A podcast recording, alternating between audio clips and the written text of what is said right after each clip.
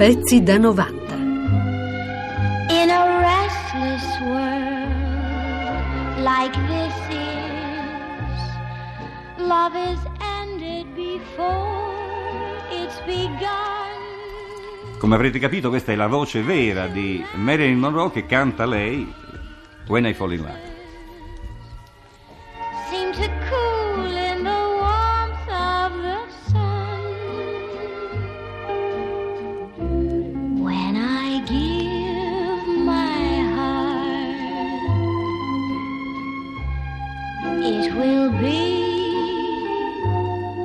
Completely,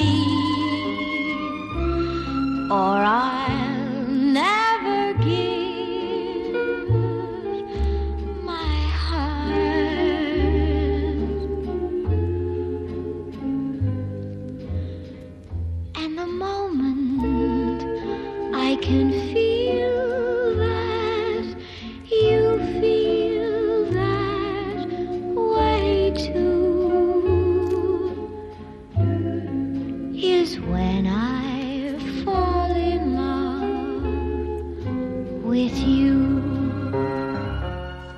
Io qui ho Carlo Mazzarella che è un collega inviato speciale della RAI e lui ha conosciuto eh, l'ambiente di Marilyn, forse la stessa Marilyn, vuol dire su Marilyn Monroe qualcosa di molto urgente. Volevo dirti questo, mi trovavo da- a New York per il telegiornale quando eh, venne la notizia vero, della morte di Marilyn Monroe. Mi ricordo che allora il direttore del telegiornale, che era Fabiani, mi disse di fare così un reportage, un'inchiesta su quell'incidente. E sia per contatti avuti allora, sia poi in seguito parlando con i registi, soprattutto con George Cukor, parlando poi con Nomar Mailer, che già allora, subito dopo, ave- aveva scritto un altro libro su Marilyn Monroe, uscì fuori un po' la, la verità che al di fuori degli schemi che continuamente eh, si ripetono, cioè Marilyn Monroe uccisa dalla- dal divismo, uccisa dall'ambiente hollywoodiano, la verità poi è un'altra. A perdere Marilyn Monroe non fu quell'ambiente hollywoodiano, fu casomai l'ambiente intellettualistico di New York. Voglio spiegarmi, arrivò a New York Marilyn Monroe dopo aver girato quando la moglie in vacanza con Billy Wilder, era raggiante di bellezza, incon- incontrò Arthur Miller, che allora veniva salutato come l'erede di Ibsen nel teatro americano, e con- conobbe soprattutto il direttore della- dell'Acto Studio, Lee Strasberg, che gli mise in testa così alcune idee. Lei era una, Marilyn Monroe era una grande attrice comica spontanea, lui gli disse che non si poteva essere grande attrice se non si faceva anche il, il drammatico. E qualcuno oggi dice che mm, Marlon Brando, per esempio, che è stato allievo di Lee Strasberg, doveva essere veramente un grande attore a resistere agli insegnamenti deleteri di Lee Strasberg, che Norman Mailer saluta in questo modo. Lo definisce il grande sacerdote che avanza sollevando il crocefisso della cultura teatrale come un incubo, il grande maestro che non ha mai diretto un dramma o una commedia, dato che in tutto il repertorio mondiale non si troverebbe un'opera così deprimente da potersi adattare alla sua infinita tetraggine. Want to know why I was so nervous tonight? I thought I was going to have a real struggle with myself. I thought, mm, well, of course I would have won it. I always do. But I thought this time he's a Hungarian prince and a Grand Ducal. Well, with fire and passion, and I thought if anybody knows about this love stuff, this guy will. Vuol sapere perché avevo tanta paura stasera? Credevo di dover sostenere una lotta con me stessa. Io. mm, Oh, ero certa di vincerla, le vinco tutte. Ma stavolta pensavo, lui è un principe ungherese, un granduca, pieno di fuoco, di passione. E, e se c'è qualcuno che la sa lunga in fatto d'amore deve essere lui. È in linea adesso Alberto Moravia. Buongiorno Moravia. Buongiorno. Gli editori danno importanza a- al cinema e soprattutto a- alle facce, diciamo, a- a- agli attori, ai vivi, che sono poi dei simboli, no? Simboli sessuali. Sono gli archetipi. Ecco, che cosa significa secondo lei? L'interesse del pubblico? c'è- Ci sono delle, delle attrici e degli attori che sono dei veri e propri interpreti, che cambiano secondo la parte che, che- che interpretano. Poi ci sono delle, delle figure che, che rispondono, come ho già detto, a degli archetipi.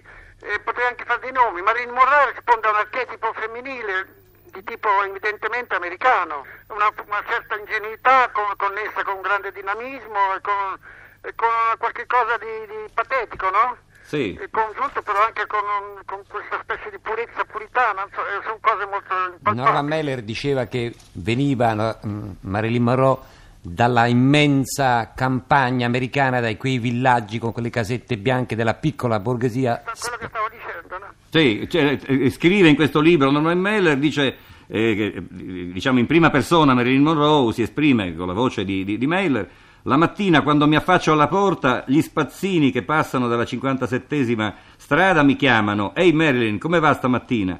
Per me è un onore, dice, li amo per questo, gli operai, io passo per la strada e loro lanciano fischi, per loro significhi qualcosa. C'è l'attuada che vuol dire una cosa, prego, Alberto l'attuada. Volevo dire qualcosa sul divismo.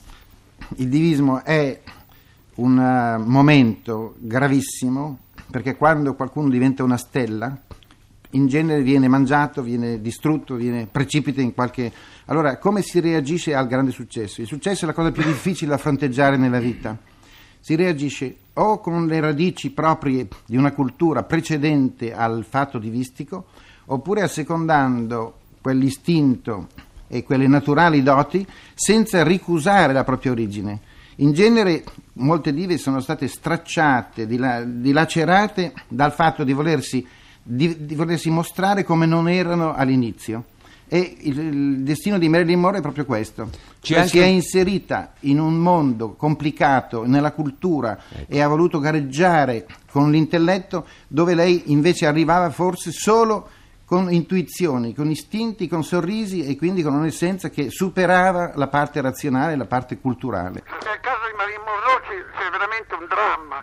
eh, Il suicidio. Quello del suicidio. Sì. Che è uno di quei dati così extra letterari, extra artistici, extra psicologici, incommen- incommensurabili, proprio hanno un'importanza fondamentale eh, per creare un mito. Sì. Senta, in America è stata conosciuta bene da Franco Desideri. Com'era eh, Marilyn eh, che tu hai conosciuto? Una strana immagine, un'immagine di una donna timida, era sposata allora a Miller, era mi pare il 59, Sì. e è il periodo che era rientrata nel giro di Strasberg perché prima si era un po' allontanata dopo il matrimonio con Miller, ma un'immagine molto timida, un po' fredda. Ecco, come si comportava con la gente?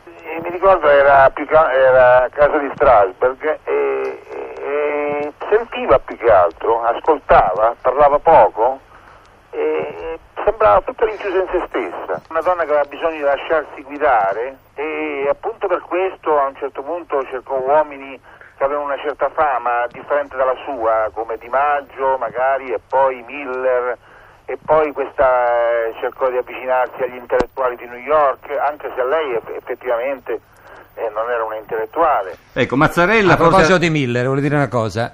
C'è una storia, Miller lasciò una volta un biglietto in un periodo di tensione con eh, Marilyn Monroe quando erano sposati, lasciò un biglietto quasi una specie di, di diario, ma messo proprio troppo in vista, proprio fatto apposta perché lo- lei lo leggesse, in cui la accusava di essere un po' come un animaletto istintivo. Da qui nacque una crisi fortissima di Marilyn Monroe e questo biglietto lasciato così fu proprio il segno della caduta di Marilyn Monroe psicologica. E poi questa, questa storia è un po' quasi ventilata anche nel dramma La caduta di, di Arthur Miller. Ecco, in questo libro di, di Norman Mailer eh, dice Marilyn, eh, Milton fu molto gentile con me eh, quando lo incontrai per la prima volta, Milton è il fotografo, no? per, la prima veri- per la verità, dice, dopo aver passato due mesi in, Can- in Canada con Otto Preminger a girare la magnifica preda, molte delle persone che mi capitava di conoscere mi riuscivano simpatiche. Inoltre, durante la lavorazione in esterni mi ero rotti certi legamenti di una gamba e Joe Di Maggio era venuto in volo a liberarmi temporaneamente da Otto Preminger, quindi si vede che questi registi a volte sono un po'... eh, Lei arrivava sempre in ritardo, c'era questo grande. e Una volta fu quasi licenziata dalla Fox. E allora l'unico regista che riuscì a farla arrivare puntuale fu Giorgio Cucoro, che gli disse: Senti, tu puntuale non arriverai mai. Allora fai una cosa, invece di, di venire dopo, vieni prima. Che cosa aveva capito Giorgio Cucoro? Aveva capito che arrivare tardi per Marilyn Monroe era una specie di infantile ribellione contro quella che identificava lei come l'autorità, cioè il regista, cioè la casa di produzione. Sì, lei poi era anche molto timida davanti, ovviamente, a Laurence Olivier, no? Cioè, eh, un giorno Olivier dice, dice, fu villano, dice qui la Monroe nel libro di, di Norman Mailer, eh, disse Dio santo Marilyn tiralo fuori questo sesso. E Marilyn disse Strasberg lui non ha il diritto di parlarti in questo modo. E Marilyn dice Dio come stavo male? Quello che intendeva dire Olivier era per te è come premere un bottone. Le puttane devono sapere essere sexy a comando no? ora eh, eh, in pratica la sua timidezza la esponeva anche a, a, a, violenze diciamo così da parte di un regista. Ecco c'era Nanta Salvaraggio che, che anche lui ha conosciuto la Marilyn Monroe che... a me è sembrata una donna estremamente sensibile piena di intelligenza, timida e preoccupata di questo mito che la travolgeva. Era una donna capace di farti aspettare non perché fosse maleducata, ma perché non sapeva veramente cosa mettersi addosso per essere ricevuta. Happy birthday to you. Happy birthday, Mr. President. Happy birthday.